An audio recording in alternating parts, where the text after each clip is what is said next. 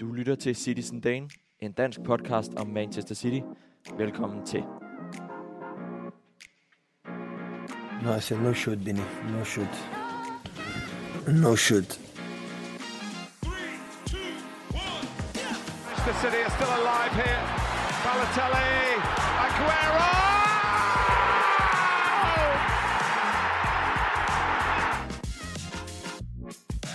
Closer. Oh!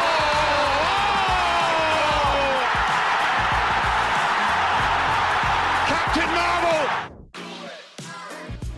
He was smart. Don't follow my thoughts. 2 skridt frem og 1 tilbage. Det har været overskriften på Citys februar måned. For alt imens truppen har hentet vigtige point på Emirates mod Arsenal, så har de også lige tabt dyrebare point mod ingen andre end Nottingham Forest og Tottenham. Alt dette vender vi naturligvis i dagens afsnit, sammen med eksklusiv lytterinput fra vores faste støttere i Citizen Dane regi, nemlig vores medlemmer. Til sidst lancerer vi en stor konkurrence med en præmie, som du ikke vil snyde dig selv for, så bliv endelig hængende indtil da. Mit navn er Frederik Berger, og det er en fornøjelse at byde jer velkommen til landets eneste podcast om Manchester City. Velkommen til Citizen Dane. Det er ved at blive sidde 100% på ryggraden, det jeg skal til at sige nu, for med mig i studiet er mine 2 gode kammerater igen, Lukas Vorgård Jebsen. Lærte du noget nyt, da du puttede vores første afsnit af den historieløse klubs historie i ørerne? Ja, det synes jeg da. Eller jeg fik i hvert fald genopfrisket en hel del ting, som jeg ikke har tænkt på i lang tid. Og jeg synes, det var et mega fedt format, og det havde jeg lavet rigtig godt dig, Morten. Ja, fordi Morten han er en fremragende historiefortæller. Jeg kan sige sådan backstage information, så Morten, jeg stillede et spørgsmål. Så snakkede han i 25 minutter eller sådan noget. Jamen, det er jo skide godt, og han kan slippe afsted med det, fordi han ved, hvad han taler om jo. Så jo, det var virkelig godt. Og det er noget, vi fortsætter med. Skal vi ikke love lytterne det? Jo, det er 100% noget, der kommer til at fortsætte. Det står du bare for. En hel masse af det, Frederik. Nej, vi finder ud af noget. Der kommer mere af det. Det gør der bestemt. Det er tidskrævende, så det gør, at der ikke kommer noget hver uge eller hver måned, men det skal bestemt nok fortsætte med at køre derude. Tusind tak for al jeres feedback på vores sociale kanaler. Carl Emil Brumose Andersen, før gårsdagens kamp mod Bristol, der havde forsvaret ikke holdt nålet i en eneste gang i hele februar måned. Hvor peger pilen henad? Den peger vel fremad, siden vi holdt nålet i går, tænker jeg.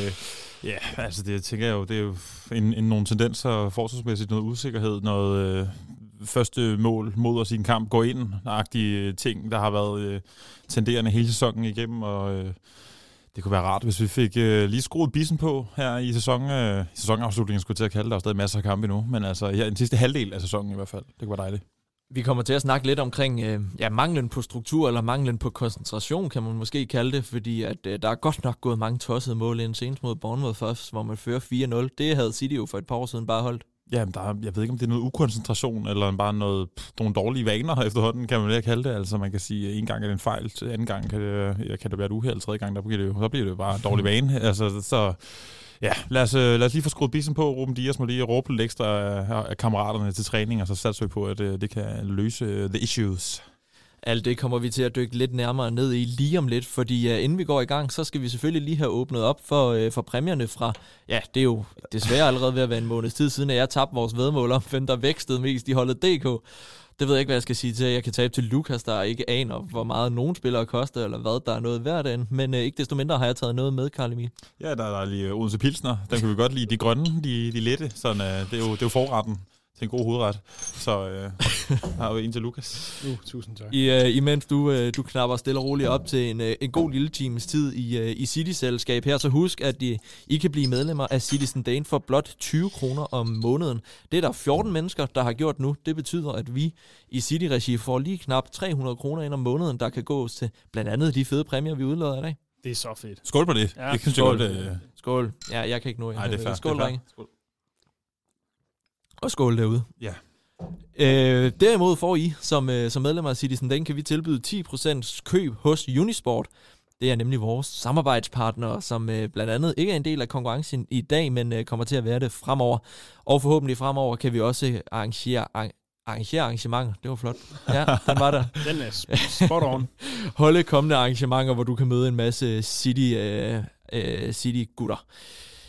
Derudover er du også automatisk med i alle de konkurrencer, som blandt andet den, vi kommer til at lancere senere i dag. Find linket i den podcastbeskrivelse, vi kommer med senere. eller på vores kære hjemmeside citizendane.com, hvor du også kan finde artikler og nyheder om Manchester City. Senest kan du finde Niklas Højbjergs fremragende artikelserie omkring Manchester Citys største transferflops. Det er ved at være lidt tid siden, men godt stykke over 200 mennesker har været inde og læst den. Ja, der er en del af dem, så det kan godt være, det bliver til en længere serie. Det. Ja. Så kan man måske snakke om, at Jack Grealish i den her sæson er ved at smide det markat bag sig. Ej, det synes jeg, han har gjort. Altså, ikke hans skyld, han er blevet købt for så mange penge. Men det vi ser for Grealish lige nu, det kommer vi til at snakke om. Det er dejligt. Uden tvivl. Vi sidder i et spændende nyt studie. Det er jo ikke så nyt længere. Vi har fundet os godt til rette. Men alt sammen er grundet vores gode samarbejde med SDU Studentermedie Rust. De producerer også podcasts, så skynd dig ind og lyt til nogle af de podcasts for at takke dem, der samarbejder med os.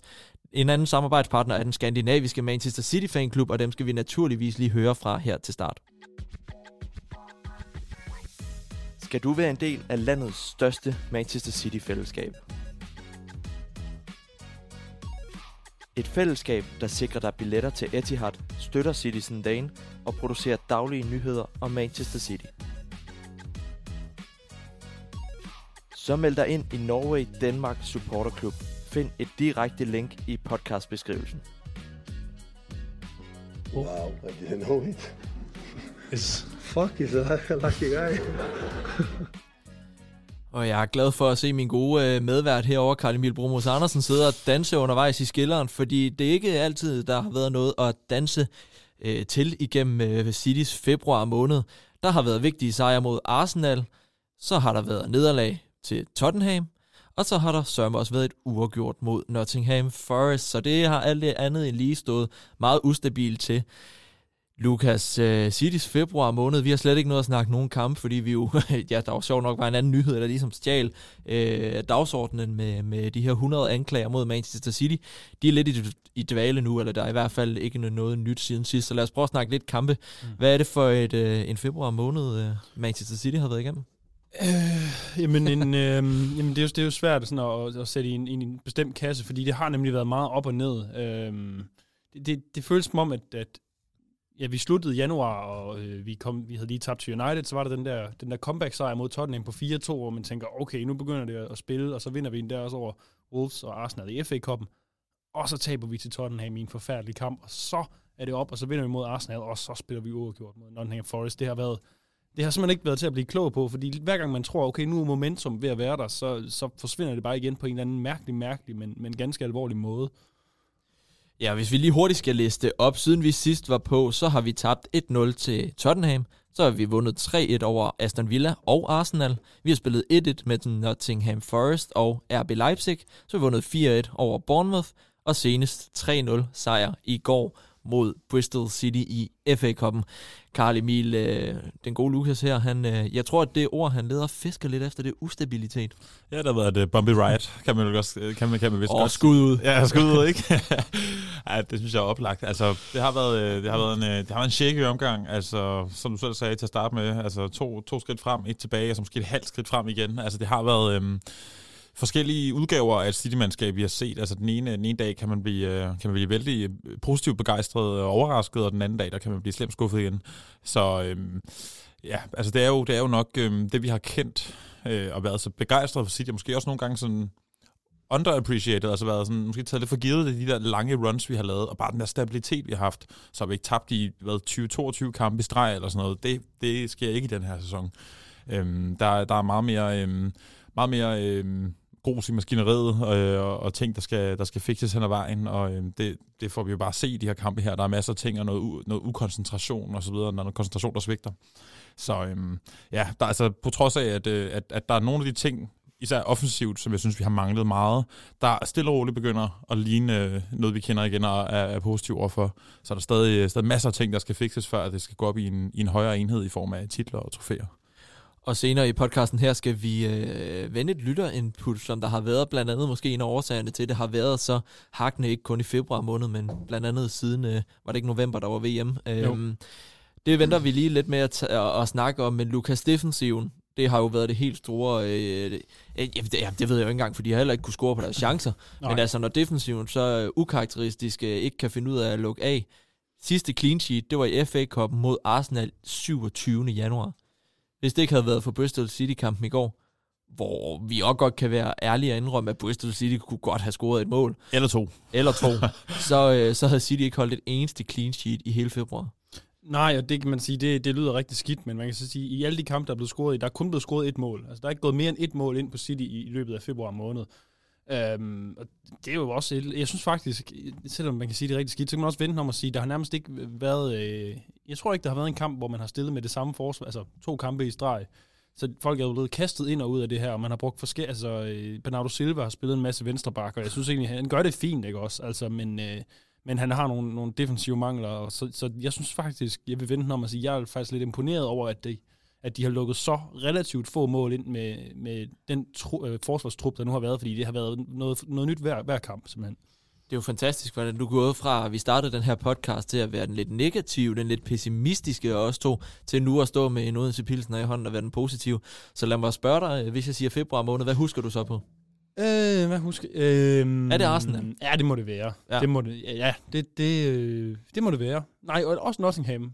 Helt sikkert, fordi jeg synes jo, det var en af de klart bedste kampe, City har spillet i mange, mange måneder. Altså, man spillede enormt godt, at man så ikke kunne ramme noget som helst. Det er sådan en anden ting, men man spillede virkelig godt. Så jeg vil sige, de 2 kampe, Arsenal og Nottingham Forest-kampen. Så lad os prøve at starte med Arsenal, fordi det var jo 2 vidt forskellige halvleje, og så spiller jeg lige den her. Because I decided something new, and it was horrible. Den kan så meget. Ja, gode Pep Guardiola. Efter Arsenal-sejren, hvor han spillede med den gode Bernardo Silva som venstreback over for Bukayo Saka. Det var faktisk ikke det, han snakkede om. Var det ikke? Nej, det var det til synligheden ikke, fordi han blev spurgt om det på pressemødet efter, og sagde, det var ikke Bernardo Silva som bak, han var utilfreds, eller... Det var ikke den fejl, han lavede. Det var noget, han havde fortalt sine kantspillere. Så det var faktisk ikke Bernardo Silva som bak, men det siger bare noget om Guardiola og hans hjerne. Den er krøllet som altså, men ikke desto mindre er det fuldstændig fantastisk gylden citat, og den måde, han griner med journalisten bagefter, det er helt perfekt. Arsenal-kampen, lad os lige hurtigt bide mærke i den, fordi første halvleg var City dårligst, anden halvleg var City bedst. Altså, det er måske vendt om, for eksempel Leipzig-kampen, hvor City var bedst i første halvleg, dårligst i anden. Carl Emil... Arsenal, det var jo en fuldstændig monumental sejr, som man tænkte, okay, nu har vi Nottingham Forest, nu sparker vi døren ind, nu kommer mesterskabet. Men, ja, så pisser vi det helt væk bagefter. Altså, men det er jo også 2 skridt frem og 1 tilbage. Ja, altså, hvis vi lige skal dvæle ved Arsenal-kampen, så synes jeg, at det var sådan en kamp, som sagde, yes, der viste vi kvalitet. Altså det der med at steppe op, når det virkelig gælder. Det er jo sådan det, jeg tænker. Sådan en sæson her, hvor alting virker lidt usikkert og lidt bekymrende til tider, og meget bekymrende til andre tider. Så var det rart, sådan, og det der med at få sådan den der følelse af, at når det virkelig gælder, når vi står altså overfor en ekstremt vigtig kamp, så præsterer vi. Altså godt, at vi ikke gjorde det over 90 minutter, men vi får et resultat med hjem, og et 3-sejr over et Arsenal-mandskab, der har været så. Altså vi er de første, der vinder over Arsenal på Emirates i den her sæson. Så det, altså, det synes jeg var stærkt, og det gav mig nogle forhåbninger for, okay, det kan godt, altså, der kan godt ske ting i den her sæson. Så det gjorde mig jo glad, men at vi så, altså igen, som jeg sagde før, pissede det helt væk. Altså så virker den Arsenal-sejr jo i og for sig ligegyldig, fordi vi så mister 3 point mod... Eller undskyld, 2 point mod Nottingham. Ja, Arsenal går hen og vinder, ikke? Ja, så, præcis. Så, ja, så ligesom... så udligner jo bare i sig selv. Og så, altså, det er jo stærkt sådan at sende og slå Arsenal på den måde, vi gjorde. Men det var en kamp, der kunne have gået i flere forskellige retninger. Arsenal manglede en af deres vigtigste spillere i den her sæson, Thomas Partey, på den defensive midtbane, og det kunne man godt mærke. De valgte at stille med Tomayasu på højre bakken i stedet for Ben White. Det synes jeg også var en taktisk fejl af Arteta. Det udnyttede vi, men... de fik så ikke udnyttet, at vi rendte rundt med verdens mindste portugiser over for den mest varme højre wing i byen, skulle jeg sige, i Premier League. Men hvilket stadigvæk, hvad jeg kan sige, er fuldstændig altså mindblown over, at Bernardo Silva ikke ender med at få rødt kort i den kamp. Efter jeg ender med odds på, at Bernardo Silva får rødt kort efter 7 minutter, fordi jeg tænker, det er umuligt, at han ikke får det. Han fik i hvert fald et gult, og vi kunne godt snakke om, der måske var et andet. Så var der jo selvfølgelig et straffespark, som Ederson får begået, og vi er vi kan blive ved med at snakke om det. Jeg synes godt nok, han er svag for tiden. Det synes jeg også. Altså også mod Leipzig. I går. Han kommer ind, og så er han lige... Altså, hjerner en spiller ned, stort set. Jamen, jeg kan simpelthen ikke... Jeg tror tit, jeg ikke forstår, hvad der foregår inde i hovedet på ham, men det, hans beslutninger nogle gange, de er simpelthen så underlige. Vi har snakket om det før. Jeg begynder snart at stemme på Ottega Moreno, hvis ikke Ederson, han bliver lidt mere stabil og troværdig i sin indsats. Ja. Også fordi sidst vi holdt en clean sheet, hvem stod på mål der? Ja, det var sikkert Tico Moreno. Det var nemlig også Tico Moreno, ikke? Jeg fornemme på altså, det. Og han, jeg synes, han har altså noget, som kan tro ham, Ederson. Og han har været ekstraordinært god i de sidste skal mange sæsoner. Skal vi snakke lidt Ederson? Fordi han er jo den med den tredje dårligste redningsprocent i Premier League. Ja, det er ikke godt nok. Han underperformer faktisk også på skud på mål, sådan en XG, altså hvor mange skud han bliver forventet at redde. Der saves, måske. Ja, det er ikke helt, jeg kan ikke huske præcis, hvad den hedder, men det er sådan set det er, ja. Og der underposterer han også. Altså, han laver sjældent sådan nogle kæmpe drop, men han redder bare ikke særlig meget. Det gør han virkelig ikke. Nej. Han laver jo ikke en Alisson mod Real Madrid, eller en Courtois mod Liverpool. Han er delt med tæt på en gang imellem. Ja, det er han, men det er rigtigt. Altså, det er jo ikke en målmand, som bestemt ikke for tiden heller river de der redninger op, hvor man tænker, tak, fordi vi har dig, Ederson. Tværtimod er han fantastisk med bolden, men det har modstanderne jo også efterhånden luret. Måske også et resultat på, hvorfor City ikke har holdt clean sheet. Det er fordi, han har simpelthen sin dårligste periode i City. Ja, og så har han jo heller ikke... Altså, han har også nogle gange leveret nogle bolde, hvor det... Altså, jeg husker der mod Tottenham, altså på hjemmebane. Det, måske også på udebane, det kan jeg ikke engang huske. Men altså, han gør også nogle gange situationen utroligt svært for sine holdkammerater. Så lige nu, der går det ikke særlig godt for den gode Ederson. Og så lad os hoppe videre til Bristol i går, fordi den kan vi måske huske, det kan vi huske, tirsdag 28. februar. Det blev en 3-0-sejr. Ja. Der var en englænder, der steppede ind igen. Jamen, vi skrev det så smukt på vores Facebook-side, Foden er tilbage, altså det var dejligt. Altså, efter en periode, hvor jeg synes, der har været snak om, at han var en af de spillere, der måske ikke havde den fedeste attitude efter VM, og måske ikke har reageret så godt på hans formdyk, og at Pep har kigget mod Mahrez og Grealish, mere end han har kigget mod Foden. Så er det rart at have vores, jeg tror, Guardiola kalder vores lille diamant, altså få ham tilbage på banen og præstere på den måde og se noget spilleklæder, fordi når Foden han spiller på det her niveau, så har han så meget at byde på. Det er helt vanvittigt, og han er målfarlig, og han er jo bare en Manchester-dreng helt ind i hjertet. Så det er fantastisk at have ham tilbage, og det er monumentalt for, at hvis vi skal bygge videre, altså vi har brug for noget mere offensivt spil. Altså vi kan ikke kun spille med Mahrez og Grealish i alle kampe og i resten af sæsonen. Han spiller lige så godt, at han får harperne til at synge. Ja. Harperne til at spille. Den var der, Lukas Vorgård Jebsen. Lad nu være med at spille ned på den, fordi han leverede nemlig. Du har bare siddet og ventet ved den pult der. Du. Der var den. Yes, tak for harperne, der spillede, ikke sang. Ja, det er fint. Ja, tak. Vi kan huske den. Men han stemplede ind ikke desto mindre. Scorede også mod Bournemouth forleden. Altså, han er jo en af de spillere, man godt kan snakke med, og han har selv været ude og udtalt, at det har været den hårdeste tid i hele hans karriere. I hele hans lange karriere. Han er også ung jo. Men ikke desto mindre er det jo moden af ham at gå ud og sige. Ja. Det er så nogen, vi alle sammen kommer igennem, og jeg følte simpelthen helt forkert bolden med foran fødderne på mig. Føltes helt forkert, var han ude og udtale. Jeg tror faktisk, det var i dag eller i går. Altså, det er jo også en styrke at komme tilbage. Han ligner virkelig en, der har blod på tanden. Jamen, jeg synes, det er fantastisk modig udtalelse, kan man sige. Også fordi det begynder at give mere mening, at man sådan har siddet og tænkt her efter VM. Altså, hvor er Phil Foden henne? Og når han var på banen, så tænkte man også, hvor er Phil Foden henne? Det giver bare en forklaring på, at hvis han var fuldstændig ved siden af sig selv, så er det derfor, han ikke spillede. Og det synes jeg, det giver noget insight, og det giver også lidt mere ro. Altså, så er der en forklaring på, at det virkelig så skidt ud. Det kan jeg også godt lide. Så velkommen tilbage til Phil Foden, dejligt at have dig igen. Det er et godt alternativ, eller måske bedre end at have både Grealish og Mahrez. Ja, så må jeg også bare sige, altså når vi render rundt med en trup, hvor vi både har De Bruyne, Álvarez og Foden ind, så sætter altså 6 ud, når vi spiller. Altså der begynder der, jeg ved godt, der er fart i feltet. Altså jeg synes virkelig, altså det kommer vi også til at snakke om, altså især når vi både har Álvarez og Haaland inden, der begynder der skal ting, så jeg føler jeg. Altså der sker et eller andet i vores spil, altså vi er meget mere farlige, forsvarsspillerne er meget mere forvirrede. Jeg synes faktisk, man kan mærke, at lige nu faktisk er den offensivspiller, der er mindst i form, føler det er nærmest Haaland jo. Og så må vi se. Han var heller ikke i form til at score på udebane mod Leipzig, som han ellers havde for vane i Dortmund, og scorede rigtig mange mål mod endnu en ustabil præstation. Altså fantastisk i første halvleg, rigtig dårligt i anden. Ja, det er noget af det kedeligste fodbold, jeg har set i mit liv. Altså det var godt nok en kedelig fodboldkamp, men det var sådan et samlet udtryk, som jeg synes er ret interessant. Altså, det var Pep Guardiola, som jeg synes havde et ret defensivt udgangspunkt, altså mod et Leipzig-mandskab. Han har udtalt, at tyskerne, de er skide gode til deres kontraspil og deres omstillinger, og det var det, han gerne ville pakke sig over for. Men det gjorde så også det, at når vi kun har en 1-0-føring, og ikke formår at udnytte nogle chancer og jagte et 2-0-føring, så blev det bare ekstremt ustabile over for et Leipzig-mandskab, som lige pludselig spiller sig varme i løbet af anden halvleg. Så en en træls kamp, og altså, jeg er aldrig tryg ved at komme med en uafgjort. Altså, jeg ved godt, folk siger, det er jo et godt resultat på udebane og så videre, men jeg er aldrig tryg at skulle have besøg af Leipzig på Etihad med en 1-1'er, fordi det føler jeg godt kunne gå alle vejene. Og det var endnu en af de der præstationer, hvor man bare sidder og siger, 1-0, det er bare den værste føring for City.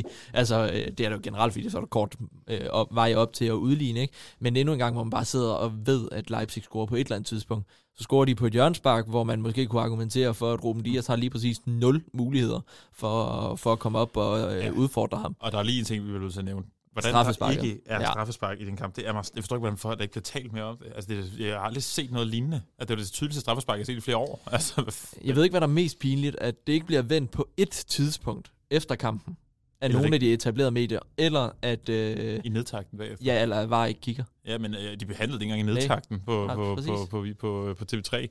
Altså, det synes jeg er usøst. Ja, men der altså, er måske en grad over ikke dommerkendelser, der ikke er dømt og så videre, men jeg forstår simpelthen ikke med så mange kendelser, der bliver diskuteret så meget hele tiden, med så tydelige, når man ser den med replay. Altså, jeg ved ikke, hvornår det er blevet tilladt at spille volleyball i Champions League, men altså, det var... Altså, det var vores egen skyld, vi tabte, men altså, vi burde have i hvert fald haft muligheden. Det føles simpelthen af. Det er vores egen skyld, at vi ender med en uafgjort, men det er ikke vores egen skyld, at vi ikke fik muligheden for et 2-1-mål til allersidst.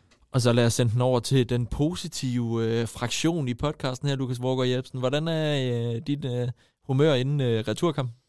Jamen, det er egentlig fint, vil jeg bare sige. Jeg synes... Ja, altså, jeg var mest skuffet over spillet. Altså, resultatet, det er 1-1 udebane, Champions League, okay. Og så må man klare det på hjemmebane. Men spillet, ja, nej, det var godt nok en trist omgang. Men jeg tror, trods alt, selvom vi ikke helt kender vores City lige nu, så synes jeg kender dem godt nok til, at de nok skal vinde over Leipzig på hjemmebane. Godt at høre. De herrer, vi tænker, vi lukker ned for kampene i februar måned, fordi vi skal også snakke meget mere. Du har lige en ja, det var lige vi gik på, så synes jeg lige, apropos når vi lige var snakker februar, altså der er lige kommet for, var det lige en lille halv time siden ud, at de er nomineret til månedens spillere i City. Mm. Så jeg synes, at vi skal lige komme til Citizen Danes bud på månedens spillere ud af de tre, og de tre nominerede, det er Ruben Dias, Jack Grealish og Nathan Ake. Jeg synes, den ligger mellem de to sidste.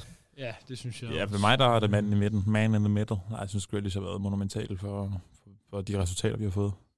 Ja og mit hjerte siger Grealish, fordi han har været så meget igennem, men mit fodboldhoved tænker måske mere Ake, fordi jeg tror, han har betydet mere for resultaterne for City, end Grealish har. Så står den til Lukas Vorgård Jebsen jo.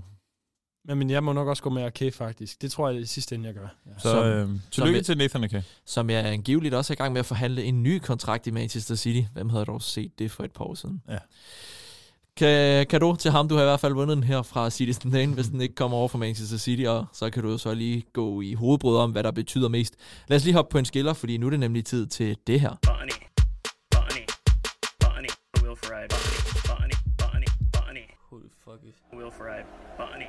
And Clancy gets it through, and a chance on here for Uwe Rösler.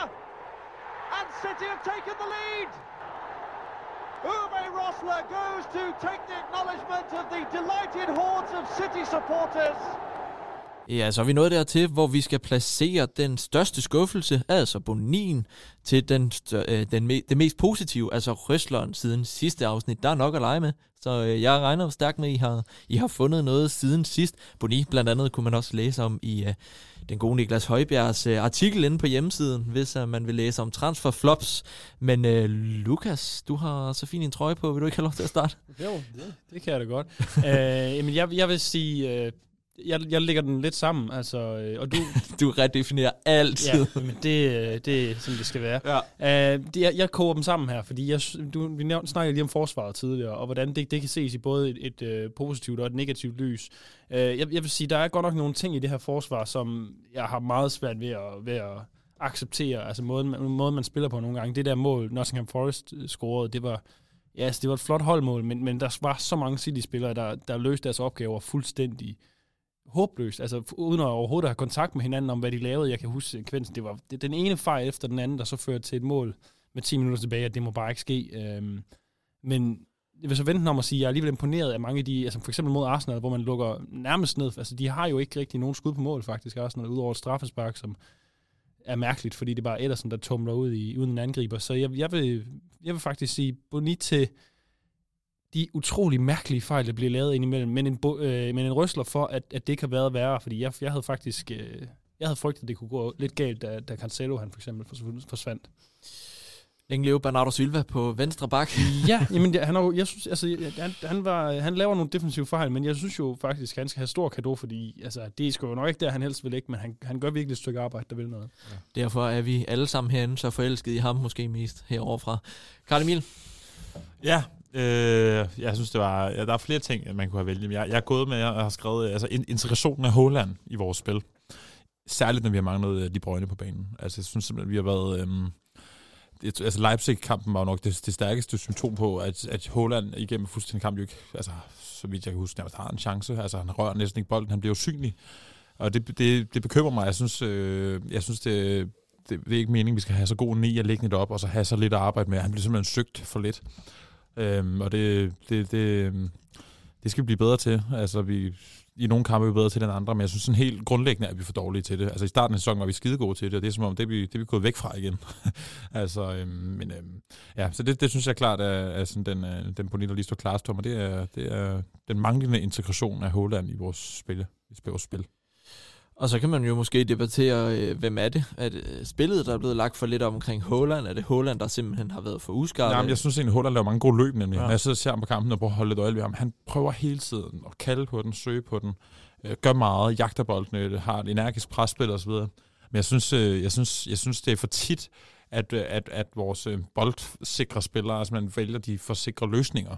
Simpelthen at spille bolden mere rundt, end at lægge bolden på spil. Det virker lidt sådan, næsten som om, at fordi det fungerede så godt i løbet af efteråret, så skal bolden hen til De Bruyne, før den kan komme hen til Haaland. Jamen, det er det. Og når De Bruyne han ikke er der, jamen, så kommer bolden bare aldrig hen til Haaland. Det er jo det i Leipzig-kampen. Jeg føler jo ikke, der er nogen spiller, der... Altså, man kan kalde på den hele tiden, og den bolden kom bare aldrig. Og når den så kom, var den uskarp. Jeg synes helt klart... og så gør det jo også bare, at Haaland bliver mindre farlig, simpelthen. Altså, sådan, forsvarsspillerne, når de kan godt se, at Haaland ikke får bolden lige så på den samme måde, og at bagrummet ikke bliver presset lige så meget af Haaland i dybden, eller at de ikke bruger ham som targetman, eller et eller andet. Jeg synes han blev brugt for lidt, og det føler jeg også er gået ud over den offensive kvalitet. Et resultat måske også, jeg tænker af, at vi det sidste stykke tid har spillet med fodboldspillere, hvor de mildest talt er fantastiske til at beholde bolden, men de sætter den aldrig på spil. Ja. Og det, altså, vi tænker Gündogan, vi snakker Kevin De Bruyne, Mahrez, Grealish, alle de her typer, ikke? Bernardo Silva, ikke desto mindre.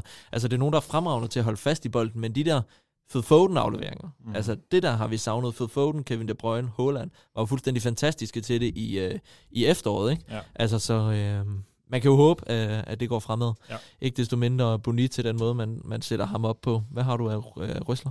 Ja, der er flere gode ting. Altså nu, bare hurtigt en side note. Der er sådan en video af sådan en kendt City-fan, der hedder Big Steve.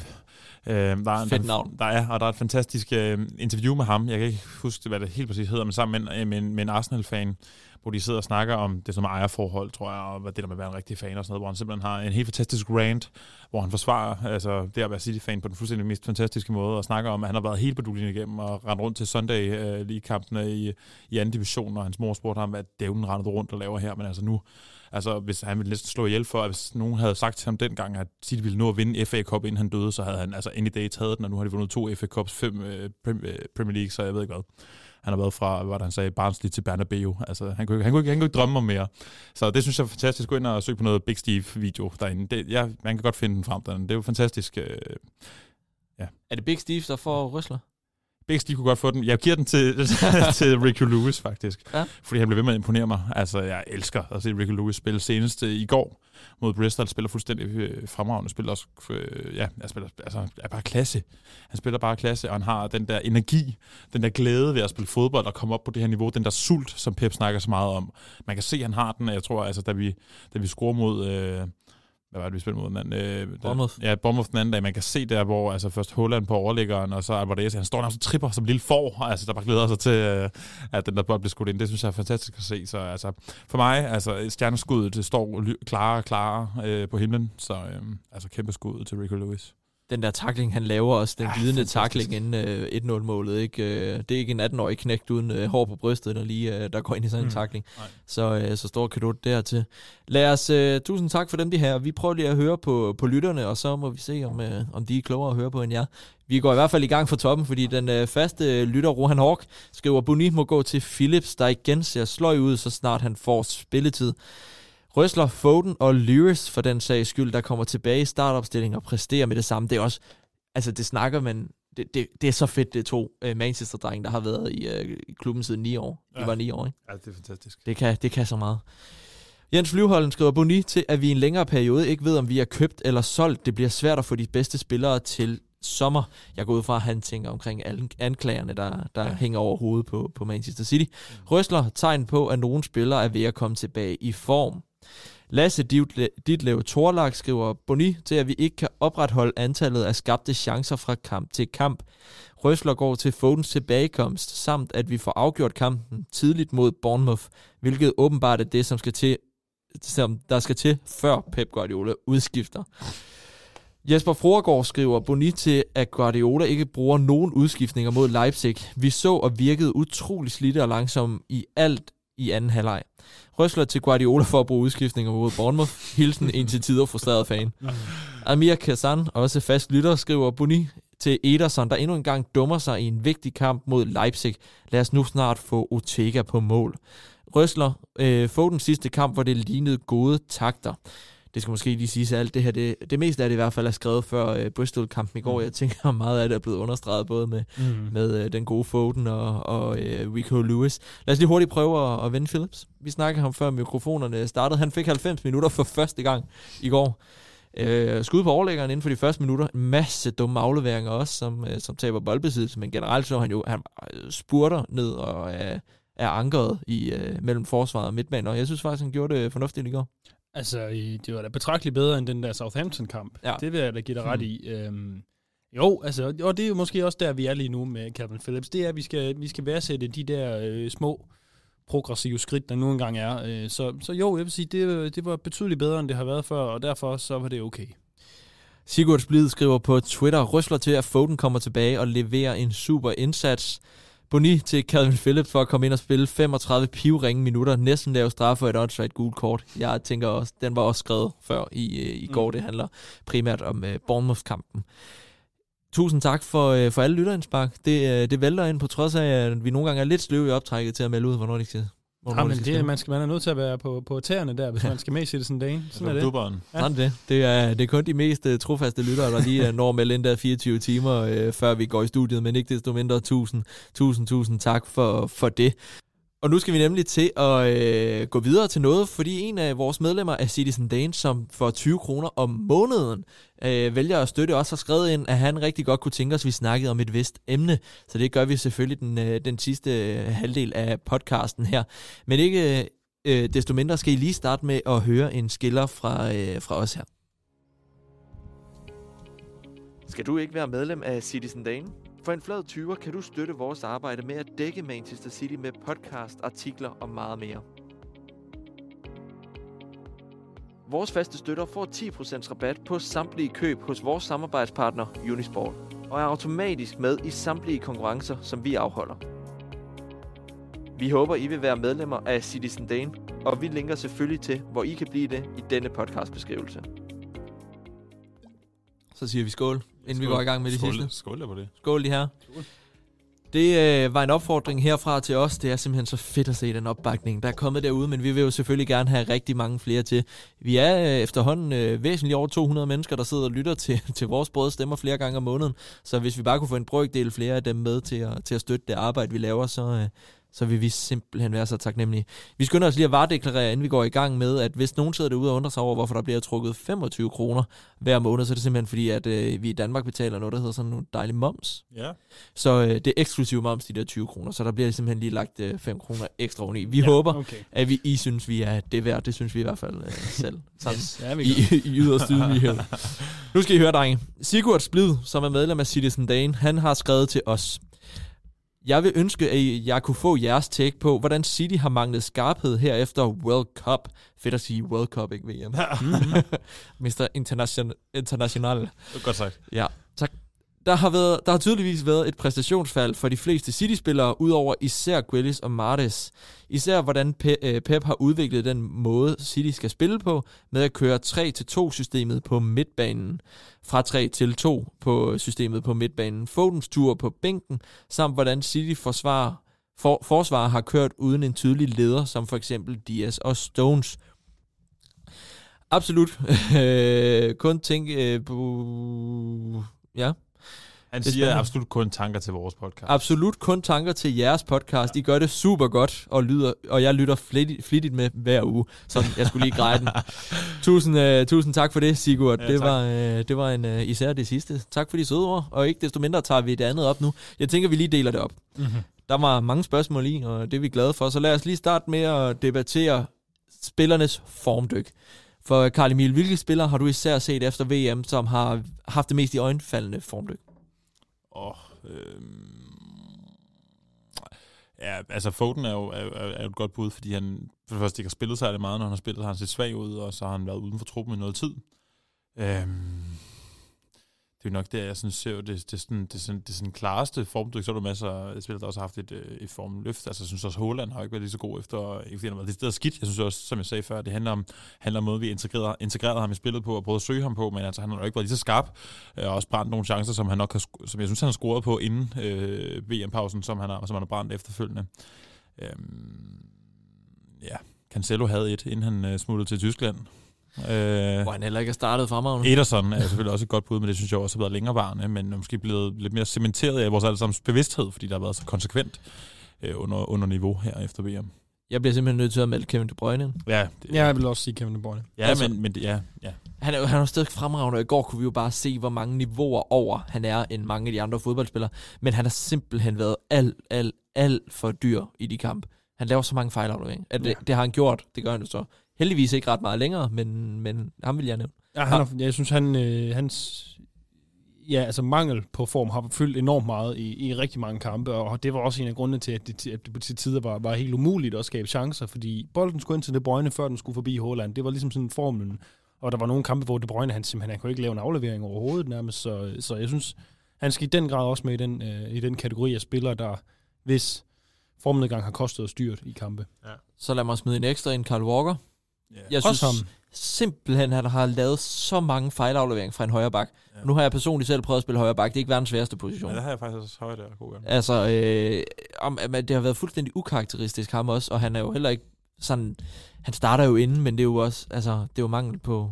Ja, bedre, siger jeg, i den periode, ikke? Mm. Rico Lewis har jo været der, men han er jo også 18. Altså, Kyle Walker har slet ikke været på niveau. Ja. Nej, det har han heller ikke. Men jeg tror også, det er svært for en spiller som Kyle Walker. Det må være lidt spøjst at blive skubbet af en 18-årig. Altså at se simpelthen, at hans startplads fremadrettet, den er i fare. Det må også være lidt spøjst, så jeg tror også lige, han skulle samle sig selv op igen. Ja, også det er måske også lidt hårdt, men jeg synes egentlig også, den der sådan konstante stabilitet, vi også måske en unormale konstante stabilitet, vi har set hos Rodri, har også været lidt mere præget af lidt større fejlafleveringer, især nede omkring Ederson i forsvaret, når jeg har stået her. Der har altså været nogle situationer, hvor der er blevet revet nogle rigtig dumme hjerner. Så lad os smide en lille Rodri ind også der. Er det dig, Jens? Nej, jeg elsker Rodri. Ja. Du ved, jeg overvejede at købe trøje med ham, alt muligt. Ikke med alt respekt for Jens. Jeg kalder mig Jens. Okay. Jeg smider lige en anden ind ind, fordi jeg har haft den største respekt for ham, og jeg har stadigvæk respekt for ham, fordi jeg synes, han leverer på et fint niveau, men jeg synes også, man til gengæld har kunne se, hvorfor Kanji ikke har været, sådan på særlig mange store klubbers liste, før Manchester City gjorde ham god. Jeg synes tydeligt, man har kunne se hans dyk sammen med holdet, ikke fordi han har været den mand, der har været tydeligst. Jeg synes bare lige, man skal nævne, at han har ikke haft den der superform, som han havde før VM. Nej, det har han ikke. Og han virker altså også som den slags spiller. Der er brug for noget lederskab ved siden af ham, fordi det kommer ikke bare sådan helt naturligt. Han ved præcis hvor han skal være, og han ved, hvor alle de andre skal være samtidig. Det er der, jeg tror, ham og Arquette, som jo egentlig, de er mega dygtige forsvarsspillere begge to, men der mangler simpelthen lige en højrøstet stemme i det forsvar, virker det til. Mm. Og det så vi jo så senest som i går. Jeg sad nogle gange og tænkte, hvordan, altså han skvatter, kæmpe chance til Bristol den måde. Det ved jeg ikke, hvor meget han kan gøre for, men derudover så får han nogle mærkelige raids op i banen, hvor han fuldstændig bliver sat, så vi ikke har nogen forsvarsspillere tilbage stort set. Altså så Akanji har også faldet lidt i niveau. Hvordan, ja det føles jo som et absurd spørgsmål at sige, men hvorfor tror I det sker? Har du lyst til at svare på det? Vi ved det jo alle sammen. Jeg vil bare høre, om du lige vil svare på det. Jeg synes faktisk, Lukas han skal sige det. Nej, okay. Jeg aner det ikke. Altså, det er jo måske... det kan være, det er noget VM, det kan være, det er noget... Altså, det kan være hundredvis af ting, men den har bare ikke været der, og det var ret markant, at efter VM, så det helt anderledes ud, og City virker af en eller anden grund til at være blevet ramt meget hårdere det, end de fleste andre klubber. Altså, Arsenal har fortsat... United spiller jo også faktisk nærmest bedre, end de gjorde før, så man kan jo ikke bare sige, at det er spillere, der kommer hjem fra VM, der har haft det der er kommet dårligt tilbage. Der er et eller andet i City, der bare ikke har været der siden VM, som først nu er stille og roligt ved at blive bygget op igen. Mm. Ja, for er det ikke det? Altså, jeg synes, jeg ser positive tegn, jo. Og selvfølgelig ustabil af pommeren til, men derfor, altså, det er mere, jeg synes, de er mere kreative, der er flere, der byder sig til nu. Ja, og man tror mere på, at de kan vinde nu, end man gjorde for en måned siden. Det synes jeg. Ja. Altså, der ligger også noget i, at jeg ved godt, det ikke er det, der er en grund til, at Pep Guardiola har gjort det, men der ligger også noget i, altså sådan konsekvent har skiftet formation, altså i måden, vi spiller på. Altså det tager også noget tid, altså at vende sig til for spillerne, der kommer til at opstå fejl, når man ikke er, altså når man har spillet på en måde de sidste mange sæsoner, og så pludselig ændrer hele måden, man placerer sig på banen på, og nogle nye rytmer, og nogle nye mønstre, man skal lære at have på nethinden. Fordi jeg synes jo, det man normalt har set på sig, det er, at vi har kunnet finde, hvor spillere kunne finde hinanden i blinde nærmest, ikke? De har vidst præcis, hvad for nogle positioner vi har haft. Der var langt flere misforståelser, end vi har været vant til, og det har haft konsekvenser i form af omstillinger, i form af dumme fejl i forsvarskæden, som har ført til nemme mål, og i manglende sådan, flow i angrebsspillet, og det tager noget tid stadigvæk, og det har taget noget tid, tror jeg også, lige at... og kom 100% med på alle Guardiolas gode idéer. Det var jo først rigtigt efter Cancelo, han blev smidt afsted, var det ikke det? Jo, men jeg føler allerede, det var lidt inden, fordi jeg føler, at Cancelo han blev lidt offret til fordel for den formation, hvor Rico Lewis så lige pludselig kom ind. Ja, men det er også bare for at sige, altså ja, det var heller ikke en god januar måned, må man sige, nej, altså klar. Med nogle trælse nederlag, men det er ret nok.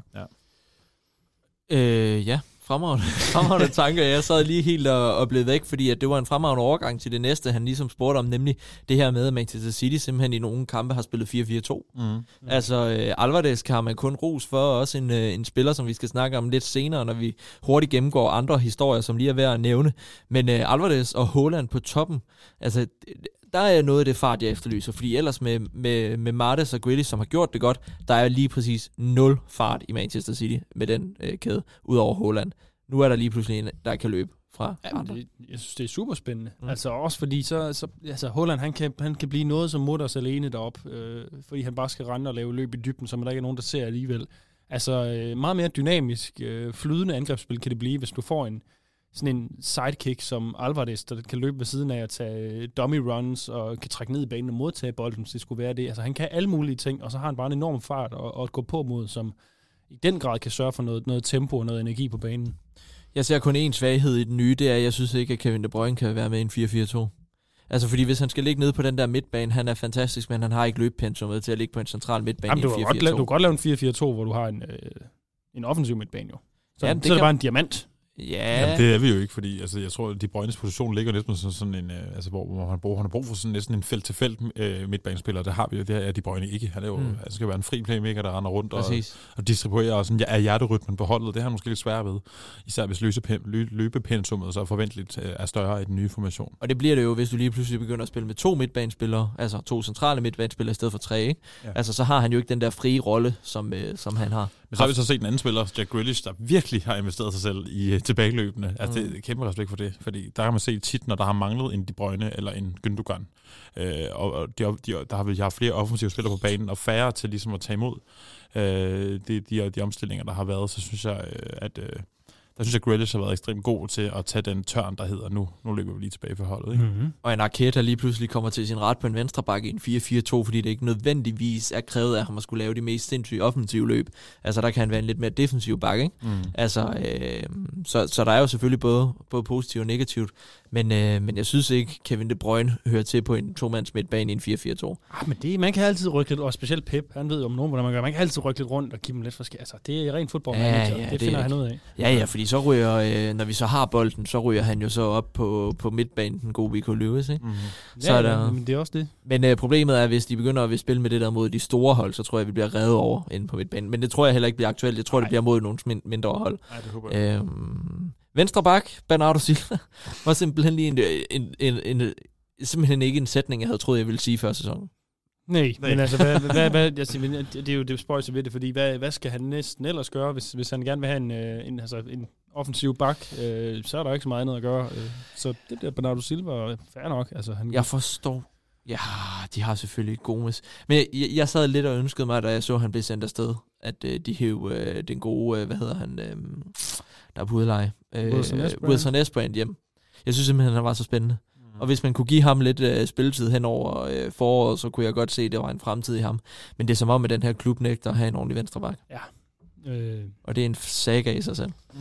Ja, men altså Guardiola har jo for ganske nylig sagt, at, fordi det har vi jo prøvet flere gange, det var først med Fabian Delph, og så var det Zinchenko, der gik fra en midtbane og ned på den der venstre bakke. Og Guardiola mener jo, at Bernardo Silva er den klart bedste til at presse af de tre. Det tror jeg, at han har ret i. Men jeg vil så bare vente om at sige, at jeg tror, at han er den klart ringeste defensivt. Altså simpelthen rent positionere, rent til at positionere sig altså defensivt. Og lige være sikker på, at han har sådan noget støtte for sine holdkammerater. Det ser godt nok ikke altid lige nemt ud, men hvad skal man næsten ellers gøre ud? Hvis det ikke er Bernardo, hvem er det så? Ja. Det er jo det. Ja, der kunne jeg jo så godt ønske mig, at Wilson Esbrand fik chancen, fordi at den gode svært jo Gomes ikke har vist. Altså det, som Kompagni ellers slåede os. Men så har Kompagni givet os så meget andet. Ja. Lad os hoppe videre til Sigurds sidste spørgsmål. Forsvarsspillernes mangel på ledere. Altså vi har haft... det har jo især Laporte har været udskadet. Han er heller ikke den største leder, men især Dias og Stones har været ude. To, der virkelig har vist sig som ledere og var fuldstændig fantastiske som midterforsvarspar for et par sæsoner siden. Det har alligevel ramt hårdere, end jeg troede. Ja. Yeah. Altså, det har hjulpet, føler jeg, for Dias tilbage. Jeg så jo også i Arsenal-kampen og så videre. Altså, den helt anden... Der er en mand, der ved, hvad han vil. Der ved, hvad han vil, og ved, hvad hans forsvar skal gøre. Og det tager en kontrol over, det har virket. Og selvfølgelig, Dias har også sine fejl og mangler. Der er vi alle sammen i fejlbarlige, jo, men... Men ikke Nathan Aké måske. Han gør det satme godt. men det er klart, at det har hjulpet at få Dias tilbage, men der er jo stadig ting, der skal spille sammen. Altså, jeg er stadig lidt usikker på, hvordan jeg ser min... favorable forsvarskæde lige nu, faktisk, for at være helt ærlig. Jeg synes, der er flere bud, men ja. Det kan jeg hurtigt svare dig på. Ja, så kommer det. Venstre bak, Aké. Venstre midterstopper, Laporte. Højre midterstopper, Dias. Højre bak, Kyle Walker eller Rico Lewis. Jamen, det var jo ikke enten eller. Så må man sige Kyle Walker eller Rico Lewis. Nej, så Kyle Walker. Okay, ja. I de store kamp. Ja. Men så må Stones slå Laporte af. Altså, ja. Det er helt klart der, jeg ser den. Du ser skeptisk ud, Lukas. Nej, jeg stod bare lige og tænkte, Bernardo Silva er okay, men... Altså, nej, men det er en stor kamp. Altså, lad os sige, at vi skal møde Real Madrid i en semifinale i Champions League, eller så er det klart, at der skal ligge der, ikke Bernardo Silva. Mm. Og Kjær gør det godt. Altså, det gør han. Så sent som i går mod Bristol. Altså, man laver jo fremragende offensiv løber og alt muligt. Altså, og han er også blevet bedre til det. Jeg har sgu bare lige brug for noget tid til at vende mig til Aké som sådan en offensivt bidragende bakke også. Fordi det synes jeg ikke altid har været så lige smukt, men fair nok. Det gør alle sammen deres bedste. Han var lige ved at lave en legendarisk stikning til Bernardo Silva i går. Altså derude på kanten, hvor han lige vipper den videre, hvor Bernardo Silva med sine små ben ikke kan nå den. Det var så lækkert lavet. Men der viste han sig virkelig fra sine hollandske rødder med teknikken op i modstanderen. Det var en Johan Cruyffsk aflevering, han satte videre måske. Altså vi var i hvert fald derude, hvor hvis det var lykkes, så var det sådan en, man hurtigt kunne hoppe op af stolen for at juble over den aflevering. Wow. De her, lad os sige, det var svar til Sigurd Splid, der har meldt ind som medlem af Citizen Dane. Er der andre, der har lyst til at... Ja, det er fedt, når I kommer med input til ting, I gerne vil have, vi snakker om, så det ikke bare bliver os, der snakker om det, vi tror, I gerne vil høre, men også får jeres feedback med til det. Så gør endelig det, så gør vi gerne meget mere det her med at debattere specifikke emner, som I sidder derude og har lyst til at høre. Nu tænker jeg lige, vi hurtigt skal høre den her igen. Because I decided something new, and it was horrible. Ja, fordi så kan vi da gøre det til overgang til, vi lige hurtigt her, inden vi begynder at runde af og skal til konkurrencetid. Skal snakke om nogle andre historier lige med et par sætninger, der er sket siden sidst. Er der simpelthen sket det, at City vil udvide stadionet? De har sendt det til høringsforslag over i Manchester City, så fansene kan komme med input til, hvad de tænker. Men generelt vil der ske en kæmpe udvidelse, hvor der blandt andet vil komme et nyt museum, et nyt fanshop, et helt nyt overdel af tribunen. Var det ikke sådan, så der kapaciteten... Det er jo i hvert fald 5.000 sæder mere mindst jo. Så kapaciteten nåede over 60.000. Yep. Større end Emirates. Yes, lige præcis. 4. største stadion i England. Der er jo selvfølgelig masser af internetkrigere, der er ude og sige, at de kan ikke fylde stadion op i forvejen. Hvorfor skal de blive det med det? Men hvad tænker I om det, de her? Så er der større mulighed for, at jeg kan få en billet. Det er skønt. Ja. Ja. Og det skal vi næsten også over. Skal vi ikke over og se City i den her? Jo. Det er en forretningsrejse. Ja, lige præcis. Det kan vi. Skud. Det skal vi i hvert fald. Det må vi se, hvad bliver til. Nu skal fansene først og fremmest lige give bud på, hvad de synes også, fordi det kommer til at være noget, der kommer til at ændre Etihads udseende. Jamen, altså, hvis vi er lidt mere alvorligt, så må man da sige, der er et eller andet sådan... Altså, det er et spøjs tidspunkt lige efter, man er blevet anklaget, og nærmest står for at blive smidt ud af moderne fodbold, at man så siger, vi skal have et større stadion. Jeg synes, det er der noget selvtillid over, som jeg egentlig synes er lidt fedt, fordi... Det gør man jo ikke, hvis ikke man har en idé om, at man nok skal overleve på en eller anden måde. Ja, men, så det kan man jo læse lidt ind i, eller man kan lade være. Men jeg synes, det er et spændende tidspunkt, man lige har valgt at smide den sted. Ja, men altså, jeg glæder mig til over 60.000 mand på Etihad, når vi spiller League 2. Ja. Det bliver fedt. Eller non-league. Ja. Det skal nok Rama North eller noget. Vi må se, hvad status bliver på det. Vi skal selvfølgelig nok holde jer opdateret, når man kommer tættere på en løsning der. Den gode Julian Álvarez er angiveligt i gang med at forhandle en kontraktforlængelse. Det sker kun under et år efter, at han kom til klubben. Det siger vi meget godt om, at vi har fået en verdensmester i klubben, som har vist sig uvurderlig. Noget før han egentlig var forventet at gøre det. Ja. Jeg piller lige hurtigt ved mikrofonen. Ja. Kom, Lukas. Forlæng endelig med Álvarez. Jeg synes jo nærmest, vi har næsten ikke set nok af ham. Nu har det også været, fordi han fik en længere pause efter VM og så videre, men vi skal se noget mere til Julian Álvarez, det skal vi virkelig. Så forlæng med ham, meget gerne. Er du færdig med at pille ved den derovre? Ja, ish, men jeg har jo set, jeg synes jo, det var underligt, fordi det kom på baggrund af, at der lige pludselig var alle mulige spanske medier, der begyndte at skrive sig om, at han allerede gerne ville lejes ud, altså til sommer, hvis han ikke begyndte at få mere spilletid, end han havde gjort i forvejen, og Barcelona skulle have allerede lavet sådan nogle henvendelser, det er jo bare rygter og så videre, men det var bare underligt, det kom først det, og så lige bagefter, så var det med i en kontraktforlængelse på et år, hvilket jo også er sjovt, altså det er jo det med et år ekstra eller ej, men det er jo helt sikkert bare for en større lønpakke, tænker jeg, og det er sådan det primært for ligesom at... Noget, der afspejler, altså man købte ham som en spiller fra Argentina, som ikke havde bevist sig europæisk internationalt endnu, til lige pludselig være, altså... var han nummer 5 eller 6 til den her FIFA verdens bedste liste, eller sådan noget helt vanvittigt. Det var meget specielt, så det er klart, han skal have nogle flere... Han skal, jeg så også begynde til blandt andet the top players i truppen, så det er jo fint. Spørg sig, om det egentlig havde været lidt bedre for City, hvis han ikke havde gjort det helt så godt til VM. Altså, hvis han bare havde haft en ganske gennemsnitlig, så behøvede man så ikke døje med alt det her, men det er godt for ham. Skuddet til det indkøb. Ja, virkelig respekt til at finde ham, og lige pludselig forløse ham på en eller anden måde, som jeg tror, de færreste af os havde forventet, da vi først kunne annoncere, nu havde City købt en argentinsk angriber, der ikke engang var sådan super ung jo. Da vi købte ham. Men respekt til verdensmesteren, som om alt andet lige fortjener en større løn også, end den han får nu. Ja, fordi han får næsten ingen penge. Men, og Rico Lewis også snart efterhånden skulle også få en ordentlig førsteholdskontrakt. Ja. Han har beviser nok nu til at se, at han bliver en fremtidig faktor i den her klub. Okay. Også i gang med at forlænge sin kontrakt angiveligt. Det nævnte vi lidt kort tidligt i podcasten, men han skulle angiveligt også være i gang med at forlænge. Så der er i gang med at forlænge til, når vi skal spille League 2. Yep, det er fedt. Godt. Det er fedt. Dejligt. Skuffelse for City's Youth Champions League-hold, der røg ud mod Sigurd Splid med et 2-1-nederlag. Ja, det var ikke lige forventet fra Citys hold, men de kom bagud 2-0 allerede i første halvleg. Fik lige reduceret kort før pause, men så kunne de ellers ikke rette op på det.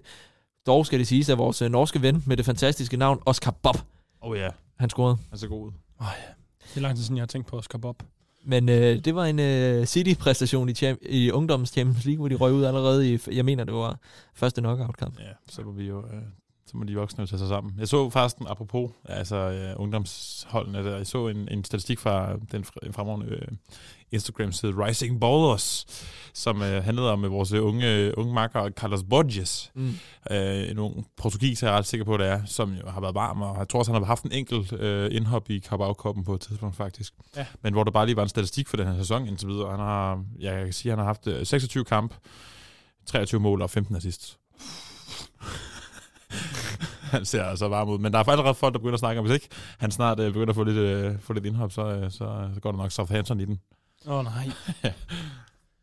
Gud. Ja. Nu må vi se, må ikke han også, jeg har også overvejet, for han har virkelig fart. Altså, om det var han er sådan lidt Mbappé-agtig i sit udtryk. Sådan lidt meget rå, men ekstremt hurtig, og laver bare mål hele tiden. Fantastisk dribling også. Ja. Han kunne godt være en, der, jeg tror i næste sæson, bliver han en, der godt kunne spille den der venstre kant, som han ligger og opererer på. Det kunne blive spændende. Vi hopper videre stille og roligt, fordi nu skal vi lige kigge til holdet DK, Carl Emil. Så nu kan du godt begynde at ryste i bukserne, fordi... Jeg råder ned i tabellen, det beklager jeg, men det er kun til nummer 7. Jeg ligger nummer 7, og altså, jeg ved slet ikke, hvor du ligger. Nej, det ved jeg heller ikke, for jeg har ikke faktisk kigget siden sidst, vi snakkede om det, så lidt går jeg op i det, Frederik Berger. Men jeg går alligevel nok op til dig, hvis jeg lå foran dig, så vil jeg håne. Ja, det er ikke i tvivl. Så tillader mig at sige, at jeg håner for jer, den fra Citizen Dane, der ligger øverst.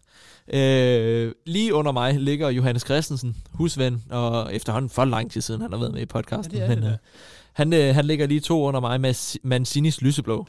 Første ligger den evige toer, som altid, som hedder Nils N. Det er ham, der ligger etter.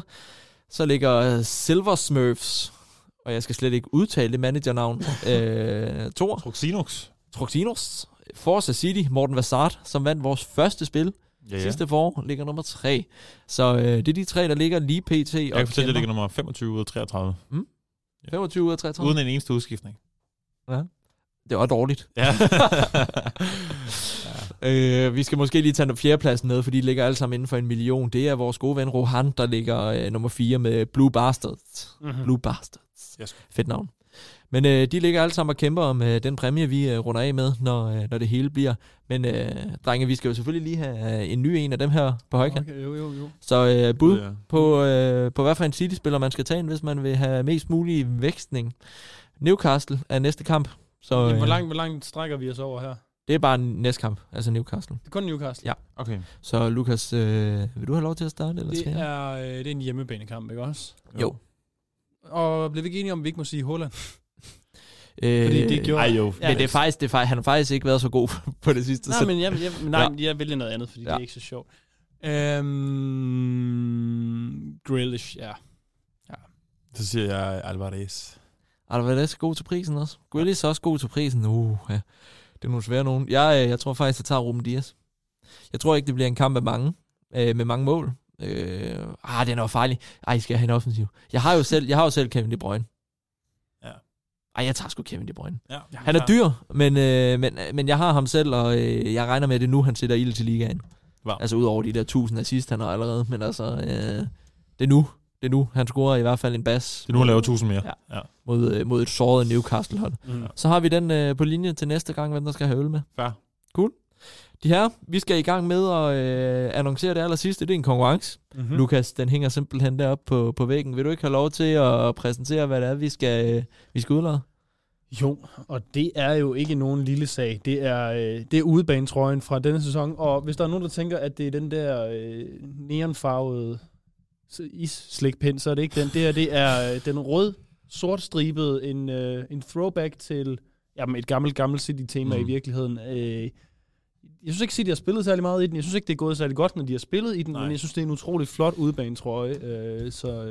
Frederik. De spillede jo i den i København, blandt andet, da vi stod derovre. Det var heller ikke sådan super duper godt.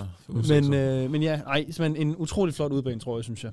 Den kan blive din. Det eneste, du skal gøre, det er bare at kommentere på det opslag, vi lægger op senest i morgen, tror jeg, det bliver. Ja. Og så skal du lige forklare os, først og fremmest selvfølgelig lige like opslaget, og like Citizen Danes Facebook-side. Og så skal du fortælle mig, hvilken ikonisk City-spiller, der løb en hel runde på Wembley i 99-finalen. Hvis du ikke ved det, så er svaret i vores podcast, Den historieløse klubs historie, som udkom i sidste uge. Så er der et lille fif der. Men ikke desto mindre, vi lægger et billede ud med præmien, som kan blive din. jeg tænker, vi giver den en uges tid at løbe på, og så kan det være, at vi næste gang, vi optager podcast, skal trække en vinder. De herrer, tak for i dag. Tak for i dag, Frederik. Det har været en fornøjelse. Jamen, altså, det var dejligt at snakke om noget andet, end, som vi sagde, vi snakkede om før, det var rart at snakke om noget andet end Cancelo og, ja. og lovbrud, og jeg ved ikke hvad. Altså, så, det var fantastisk. Det var som evighed, siden vi snakkede om fodbold. Ja, det var befriende. Skal vi lige høre den igen? Because I decided something new, and it was horrible. Ja. Sådan har det tit, når jeg laver mad også. Tusind tak for i dag, de her. Det har været en fornøjelse. Vi ses igen om maksimum et par uger. Podcasten her, den var lavet i samarbejde med den skandinaviske Manchester City fanklub, og især den danske afdeling af det. Kan du lide det, vi laver, så gå endelig ind og smid os en anmeldelse der, hvor du lytter til dine podcast. Det betyder utrolig meget for lidt mindre podcast, som vi er, selvom vi er voksne, og der er rigtig mange, der efterhånden bruger deres tid sammen med os. Det er vi uendeligt taknemmelige for. Så bliver vi sådan lidt ekstra glade, hvis du lige vil smide 5 stjerner, eller hvad du synes, vi fortjener et givet sted. Og husk ellers at følge med på de sociale medier og Citizen Dane. Ellers er der ikke meget andet for, end at sige, kan I have en rigtig god uge og rigtig god weekend, når I kommer dertil. Boom ba boom ba boom ba boom boom ba boom ba boom ba dang dang dang ba ding a dong ding doo. You saw me standing alone without a dream in my heart, without a love of my own. Boom ba boom ba boom ba boom ba boom ba dang dang dang ba ding a dong ding blue moon.